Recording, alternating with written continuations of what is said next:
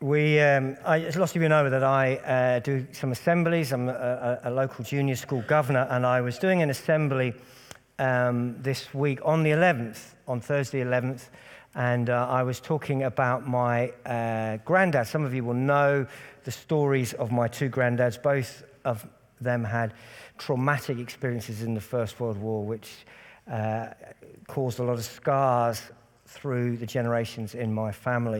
And I was telling the story of one of my granddads, and um, I'm not going to tell you that now. I've done it on other previous Remembrance Sundays, and we'll give it a few years and I'll tell you the story again. But after I'd finished, uh, I went back to the side, and the teacher took over leading the assembly, and um, a, a child put their hand up and the uh, teacher asked the, uh, asked the child what they wanted. And the little child, little, little boy, uh, asked this question. And uh, it was one of those moments where I firstly felt slightly pleased that I wasn't having to answer that question. Although I will be answering questions if you want to text in to Deb, and she's going to interview me a little bit later, and we'll see where we can go. If there are things to do with the sermon that you think, could I just explain that a little bit more, or, or, or could I go somewhere we didn't talk about on the theme. Anyway, this little child, without, it wasn't like, oh, there's anybody any questions. It was just, I've got a question, miss.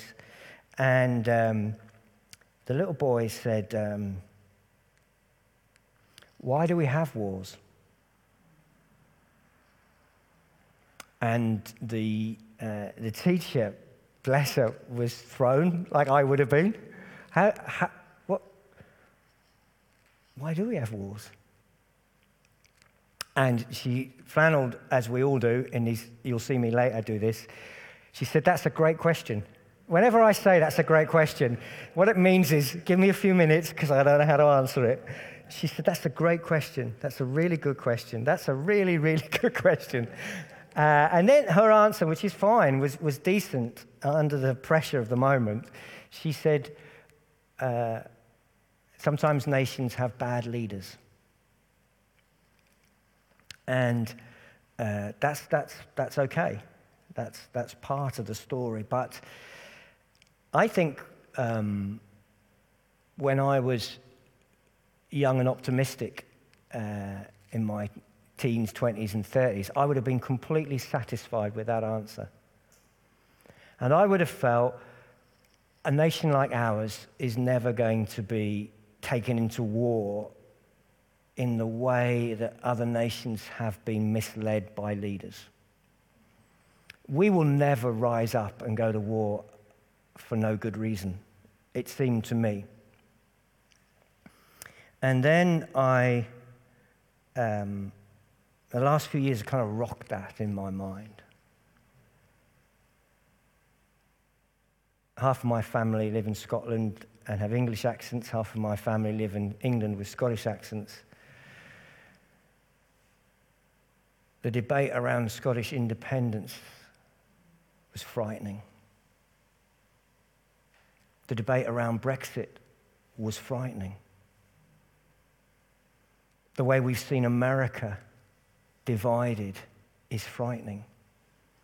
And what you realize is that bad leaders rely on the support of a lot of people, actually a lot of people whose fears are tapped into, a lot of people whose prejudices are stoked, a lot of people whose righteous anger is directed against them, against the others, against the English, or against the Scottish, against the European, or whatever it is. And it seems to me that it isn't that wars happen because there are bad leaders. Wars happen because a section of a nation, often not the majority, I agree, but a, a large group of the people think that bad leader's right. And they are the enemy. And they are a threat to us. And I wanted to explore this a little bit. Does, we're, just coming off Ezra for a week, if, if that's okay. Well, too bad if it isn't okay, really, because that's what we're going to do. Uh, my uh, granddad here, Arthur, was called Derry. Uh, he was called Derry because he was from Londonderry. And my, his great grandparents had gone over to Northern Ireland from Scotland, and he moved after the war back to Scotland uh, and grew up in Scotland, but he had a Northern Irish accent, and so he was called Derry. I discover uh, my, my family really gone into the family tree. My sisters and my mum really explored, go back generations and generations. And one of my, some of my great great grandfathers, some of Arthur's grandfathers, were Orangemen, uh, were quite notable Orangemen. And we know of Northern Ireland fighting wars between each other that go back hundreds of years. Dilbert says, I can't tell the difference between the good ideas and bad ones. There are smart people on both sides of every idea. And he says to Wally, What rational process do you use to determine who's right? And Wally says, I label people who disagree with me idiots and call it a day. And our we've all, Northern Ireland has shown us that we've always had these prejudices.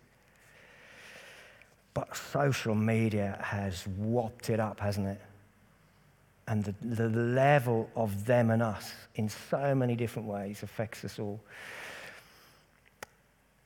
Uh, our CEO has banned political talk on all employee messaging platforms. It's just as well because you're brainwashed and uninformed, and your opinions are not worth the spittle that comes with them, he says. We hope this will change and improve internal harmony.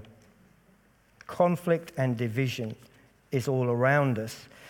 And nations go to war because individuals want war, and individuals want war because there is fear in individuals. Jesus said, Blessed are the peacemakers, for they will be called children of God. And it becomes uh, abundantly clear in the, in the scripture as we see the influence of Jesus that God loves peacemakers. He says that they are worthy of being in his family. They are called his children because they carry on his characteristics and his values. They live the way he wants and he's proud to say, That's my boy. That's my daughter. They're doing what I want. They're carrying on the family business. What is the family business? It is to make peace. Jesus came and he broke down all kinds of barriers. There's a John's Gospel talk that I do that you can see on our YouTube channel. John, if you go to John 4, breaking down barriers, Jesus comes to bring peace. That's what he does peace between God and man, but peace between men and women, peace between uh, the uh, uh, Samaritan and the non Samaritan, between the tax collector and the people, between the sinner and the saint. He comes to bring peace. What do the angels say? Peace on earth. Not simply peace in the heart, peace on earth, goodwill to all men, mankind. And in James chapter 3, which is what I'm going to look at uh, a little bit more closely, the, the, idea is repeated. Peacemakers who sow in peace reap a harvest of righteousness.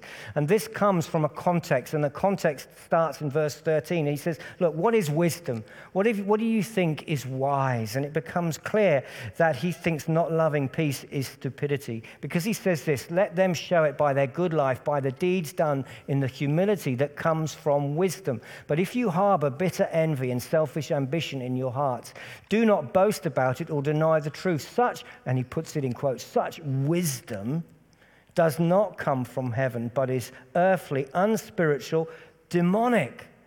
But if the wisdom that comes from heaven is first of all pure, then peace loving, considerate, submissive, full of mercy, good fruit, impartial, and sincere. Peacemakers who sow in peace reap a harvest of righteousness. God loves peacemakers. So I want to ask two questions for a moment, then we're going to share in communion. We're going to have some question and then Joel's going to come and lead us again in responding. The two questions what is peacemaking and how do we make peace? What then is peacemaking? I want to suggest that it is creating safety for everyone. Everyone. Peace is where everyone is safe to live their life without intimidation, without bullying, without threats. Not one group, not a dominant group, not the, the ruling group, but everyone. Peace is safety for everyone. It is freedom from fear for everyone. And that is shalom. That is what God wants to bring on earth as it is in heaven.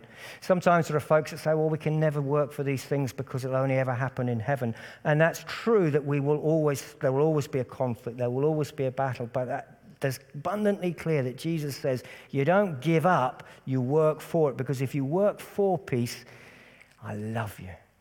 You're my child. And so we want to bring freedom from fear for everyone. And we want to create a lasting trust between peoples. So peacemaking is not peacekeeping. It is not keeping the status quo where one group are happy and safe and another group is silent and afraid. That's injustice, that's oppression. Peacekeeping is creating a community or a family or a workplace, and this is where it boils down to because when the family is working in peace, when the workplace is working in peace, when the neighborhood, the golf club, the, the church is working in peace, we influence and create an atmosphere of peace which influences the way we're led. Whereas if we have a community and a feeling of anger and bitterness and resentment and, and, and, discord that's in the family, that spills into the workplace, that spills into the community, that spills into our politics, it becomes our national policy. Peacemaking is not peacekeeping, it is not conflict avoidance. It is seeking to bring a freedom from fear and safety for everyone. That's what real peace is. And it, it, it has to be made. It doesn't just happen, it has to be made. He says, peacemakers. The story of Jesus is a story of peacemaking, not the cheap peace of withdrawal from conflict, but the costly peace of engagement and suffering and love. Jesus has modeled down the breaking of barriers and the reconciling of people man with God, man with man, man with woman. So, how do we make peace? I want to suggest two main points. The first is slightly longer than the second. The first way we make peace is we simply live peacefully. We model it, we do it. And the way we do that is fundamentally we have to love peace. James says the wisdom that comes from heaven is first of all pure, then peace loving. And sadly, I think there are so many in our community who like conflict. They like arguments. They like intimidating. They like manipulating. They like getting their own way at the expense of others. They like to win. They like to get their own back. They like others to be afraid. And we have to root that out within us. When we enjoy a spat on Twitter, we have to root it out. We want to love peace. And that will mean letting go of personal anger, of letting go of our desire for revenge or our desire for hurt. And when we model that in the, in, in the closest of relationships and then the daily relationships and then the weekly relationships, we can transform those around us. To love peace is to prize peace over revenge or victory. It is not about being the winner. It is not about vanquishing the enemy. It's not about uh, defeating them. Northern Ireland has had 300 years of defeating the enemy, and the war goes on in people's minds. Because you don't defeat people, you just create more enemies. We have to bring about reconciliation. We have to bring about a desire for everyone to be safe and everyone to be free from fear. It's not about conquest, it's about bringing peace to everybody. And that means being considerate, he says, James 3:17. We love peace and we consider other people's perspective. We try and understand them. We place ourselves in their shoes. We try and understand why they feel differently to us, why they think differently to us. We don't judge them. We don't project onto them a, a, an easy argument that we can demolish, demolish. But we try to really understand why does somebody see this differently to me? What is it like to be them? What is their fear? What is their experience? What has gone wrong in their life? What are they understanding by the words that are being used? Why do they see it differently? We consider others. And then he says that it is submissive.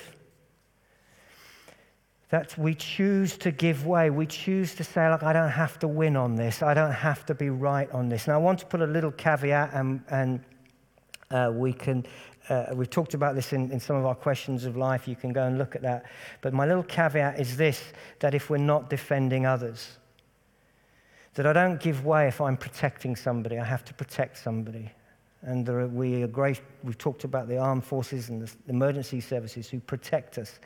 And their job is not to be submissive. It's no good having a submissive policeman because they're there to protect us. But as an individual, I am not here to defend my rights all the time and to have to win. And there is a time to be submissive. There is a time to say, you know what, I would rather it was this way, but I can give way on that. This is not a hill for me to die on. I can release my hold on this. I can say, not my will, but yours. We know that relationships thrive not when one person submits to the other, but when both submit to each other, as Ephesians tells us. We submit to one another and we choose the will and what is best for the other person. And then he says that it is full of mercy. And so to be a peaceful person is to be a merciful person, is to see the faults of others but not to blame them to see where people have hurt and damaged and not to want to, to punish, but to release them and to let it go. And that will mean that if we are peaceful people, we will be people who apologize. We will be quick to say, that was my fault. I'm sorry on, on that. I, I hold my hands up. If we're to be merciful, we have to hold very clearly our understanding and a self awareness of where we get it wrong. We can't be afraid to say sorry. We can't be afraid to apologize. We cannot see it as a weakness if we have to be people of peace. And then he says that they are uh, impartial. And that means that in our lives, we are to not discriminate against people who are a different age to us, a different religion to us, a different color to us, a different race to us just different to us. That if we are to change the community around us, we have to model impartiality. We have to model not discriminating. And he says, lastly, we need to be sincere, to live in truth, that there is an integrity about us, that people know that what we uh, say is what we are, that we don't talk of peace but go around slagging people off and being gossiping and, and, and having a moan and having a dig and passing on criticism. But actually, that if we are peaceful people, we are known to be people who are gentle in the way we speak of others. We are gentle in the way we um, pass on anything, if at all.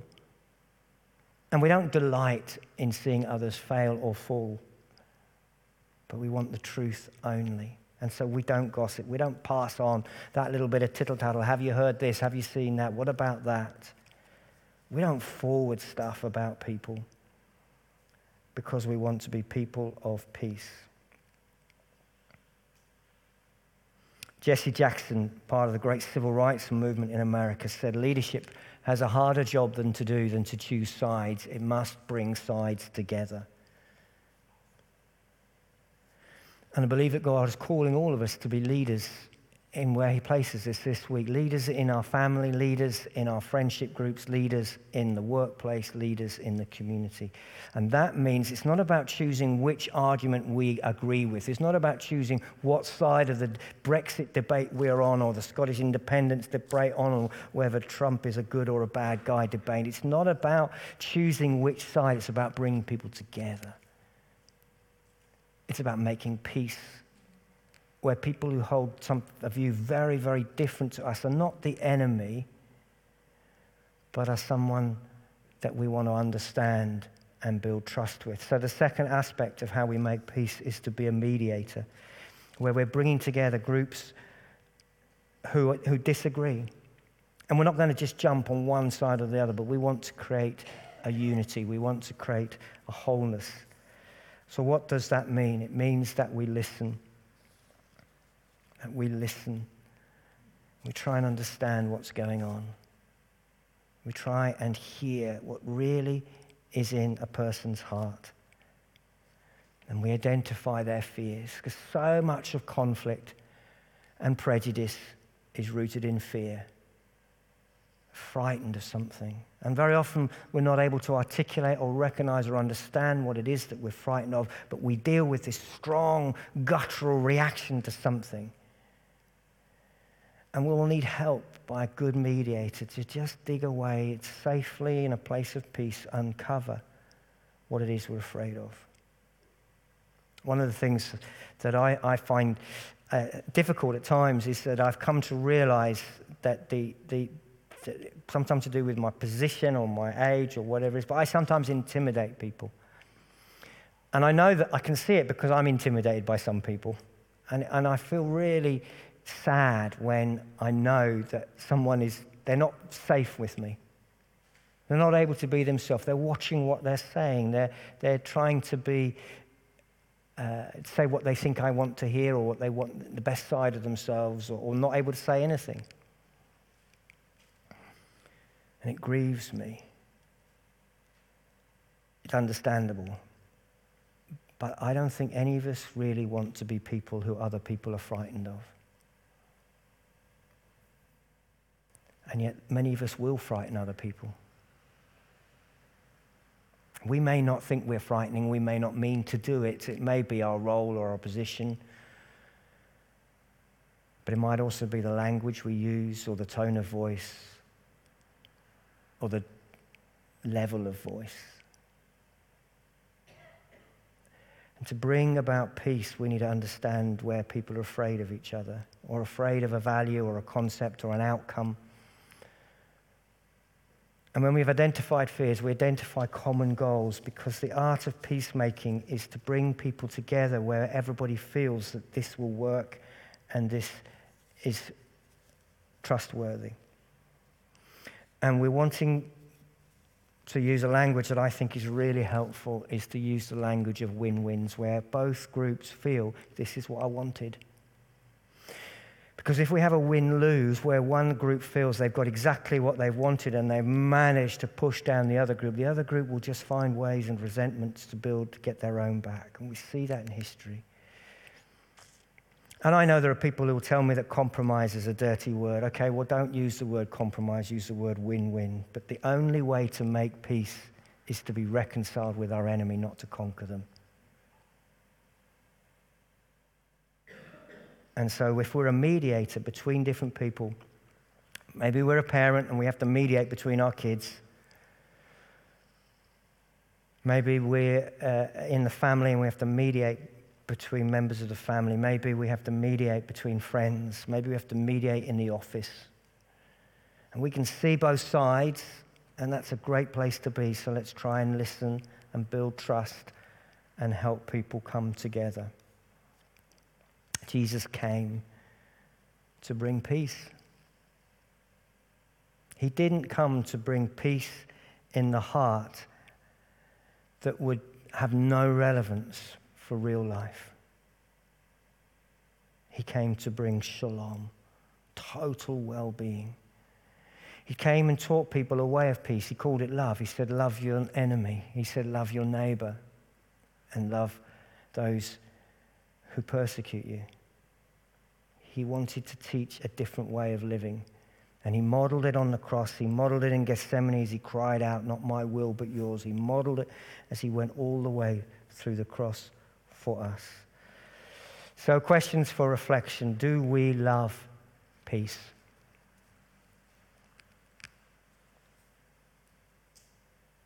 Or do we love winning or being the better of others? or having it all our own way? Do we want victory or peace?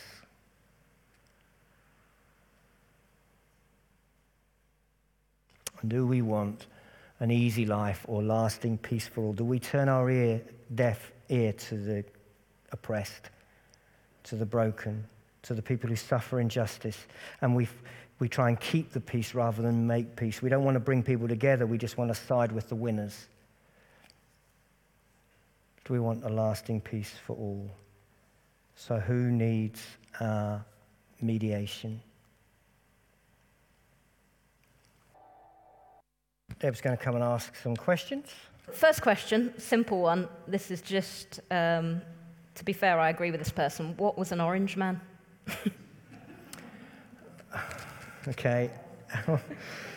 um, I don't want to get this wrong.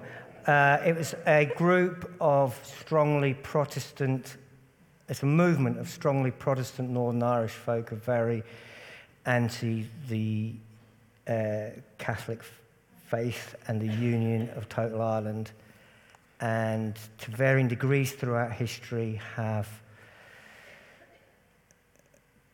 been either considered a force for cohesion or a force for division, depending on how you see it.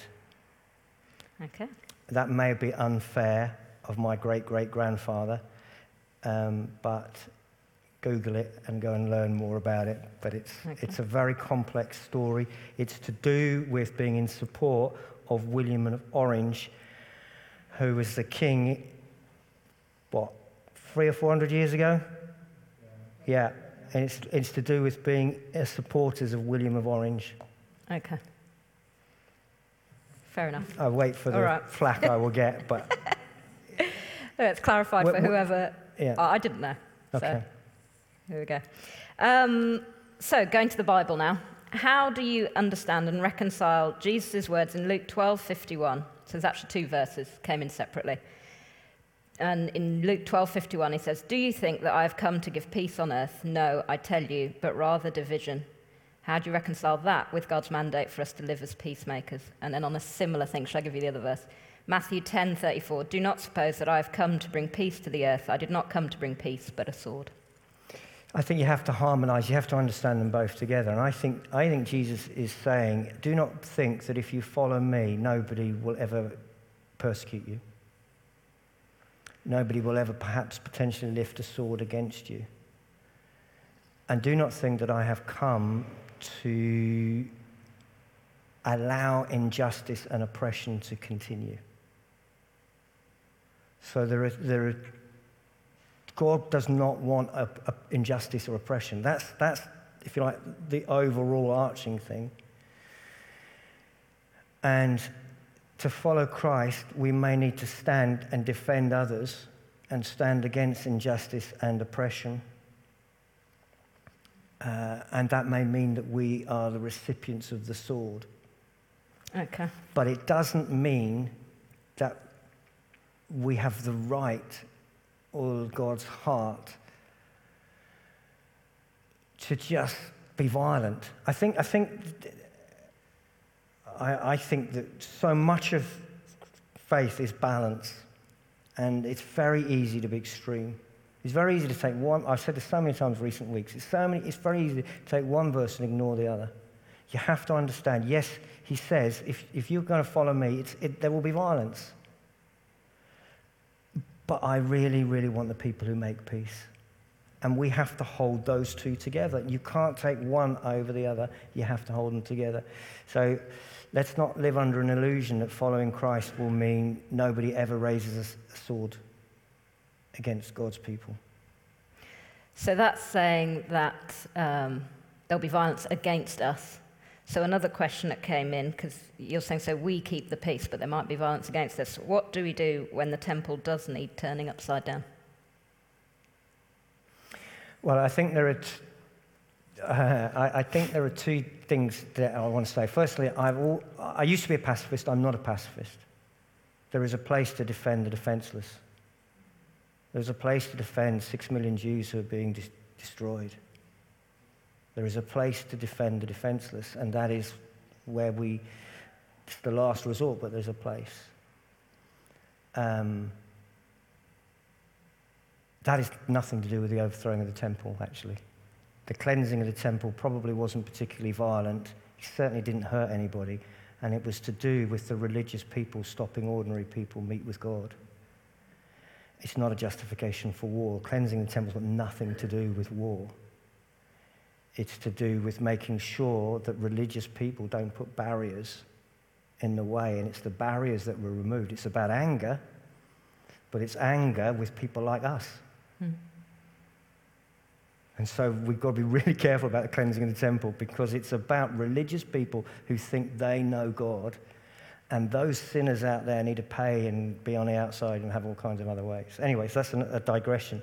I personally am not, I understand pacifism and, and I, I, I, I, I empathize with it, but I personally am not a pacifist. But I'm also a great believer in nonviolence. I actually think that nonviolence is far more effective than violence, but there comes a point when you have to stop genocide. Mm. You have to stop genocide. Otherwise, you're complicit with it, in, in my view. But again, it's the balance.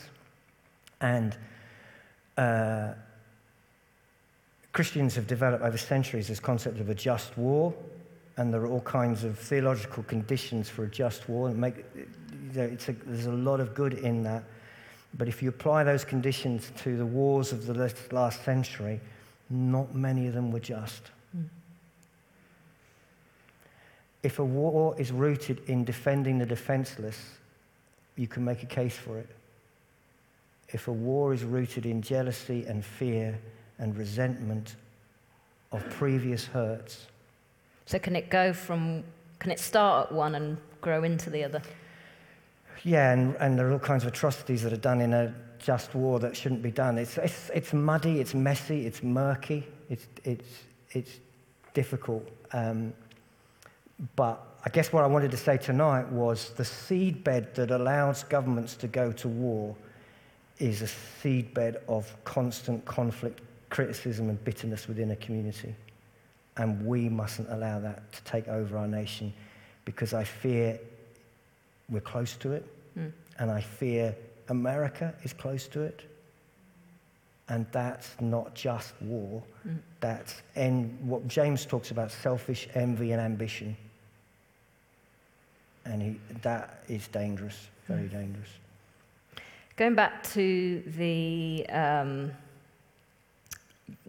peaceful, you know, what were you saying earlier, non-violent, action. Someone said, what do you think about movements that promote disruption rather than peacemaking, demonstrations rather than peace for a greater good, e.g., climate activists? I guess they've been looking at the Glasgow. I'm, I'm not a great expert on, on that. I, I think you have to bring people with you.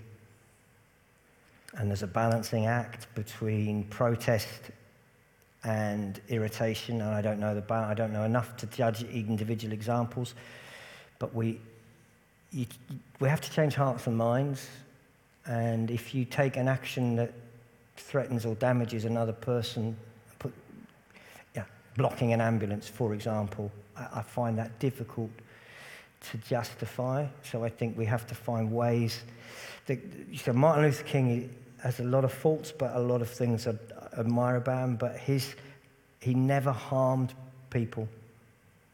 So non-violence is you don't harm people, and you you you you you do what gains awareness and sympathy, not anger and awareness. Mm. It's interesting, I was following a few of the people demonstrating up in Glasgow this week, and some of them, the language they used was angry, divisive, criticizing even other demonstrators and how they were doing it and everything. And there was this one girl um, from Uganda, Vanessa something, and it just struck me how different her language was. Turns out she is a Christian.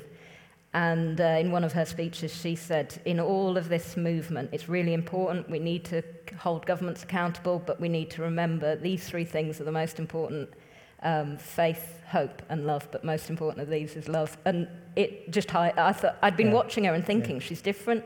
She's not angry. She's just saying it's important, and just the way she taught was different. Just showed how the way you do it can be. Absolutely. I mean, I've been quoting all the time at the moment 1 Corinthians 13. If we, we can be right, but if we're not loving, it's, it's wrong. Mm. Um, practical question. So, one of, I think it's on one of your questions for reflection that you left. Up, how can we grow to love peace if we don't? I think if we recognize that we don't love peace and we confess that to God and we say, Lord, change my heart, there's a root of bitterness or anger or pride or superiority or aggression. Maybe I've inherited it, maybe I've allowed it to grow, but Lord, I want it rooted out. So I would come on my knees and just say, God, change me. I want to be a lover. And so many things is you, you say to God, I want to do this before you can. And say, Lord, help me. I'm, I don't. And, and I guess all of us would, would feel we don't love peace as much as, we, as God wants us to love peace we like a bit of aggression and anger and our family heard your questions of life a couple of weeks ago. My parents were here as well. And uh, we went home and we decided we had a lot of work to do. We said, We've got a strong bond. We've definitely got a strong bond, but we're not sure it's the bond of peace. so uh, you've been speaking to us. Um, but in families, is this is a question that's come in in families, is our role as Christians to be peacemakers even when the other party is wrong?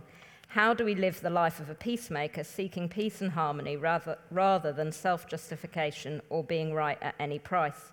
And then they said, Is it peace at any price? Romans 12:18. If it is possible, as far as it depends on you, live at peace with everyone. Yeah, we, we, it's the difference between being a peacekeeper and a peacemaker. A peacekeeper is just avoiding conflict, and that you, you know that's a, 1930s language, that's appeasement, and that does nobody any good. So there is times when we do have to confront and say, look, that, that's unacceptable, I can't deal with that, but to explain why and to listen and find out, well, why did a person do that? Why does a person think that? Why does a person react in that way? And to, if at all possible, to try and, and bring understanding and, and harmony.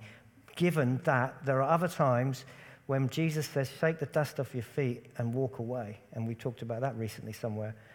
And there may be a point where, as you say, if at all possible, you can, I just, this person is just so rooted in anger that I, it's damaging to me and I need to walk away. That, that can happen. And we do shake the dust off our feet and move on. On a similar note, top tips for promoting reconciliation.